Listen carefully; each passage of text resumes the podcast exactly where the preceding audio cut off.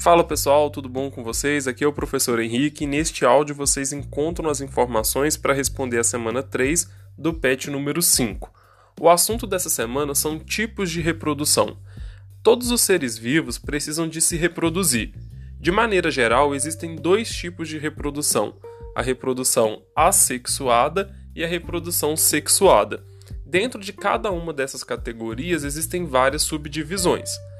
Bem, a reprodução assexuada não vai acontecer a produção de gametas e sempre vão formar clones. Os exemplos desse tipo de reprodução são divisão binária, que acontece nas bactérias, brotamento, que acontece, por exemplo, em fungos, esporulação, que pode acontecer em plantas, pode, pode acontecer em fungos também, e fragmentação, que acontece em animais como as esponjas do mar. Já a reprodução sexuada envolve a formação de gametas, por exemplo, os espermatozoides e os óvulos. E uma grande vantagem da reprodução sexuada é o aumento da variabilidade genética entre os indivíduos.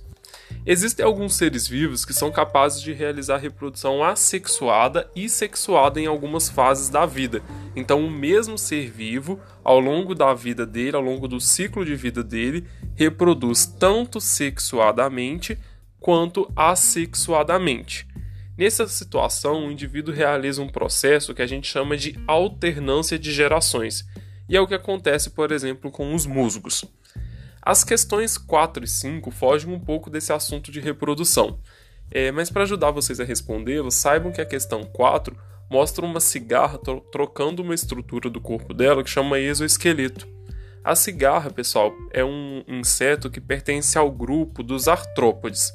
A questão 5 fala dos vertebrados, que são animais cuja notocorda, uma estrutura embrionária, é substituída pela coluna vertebral.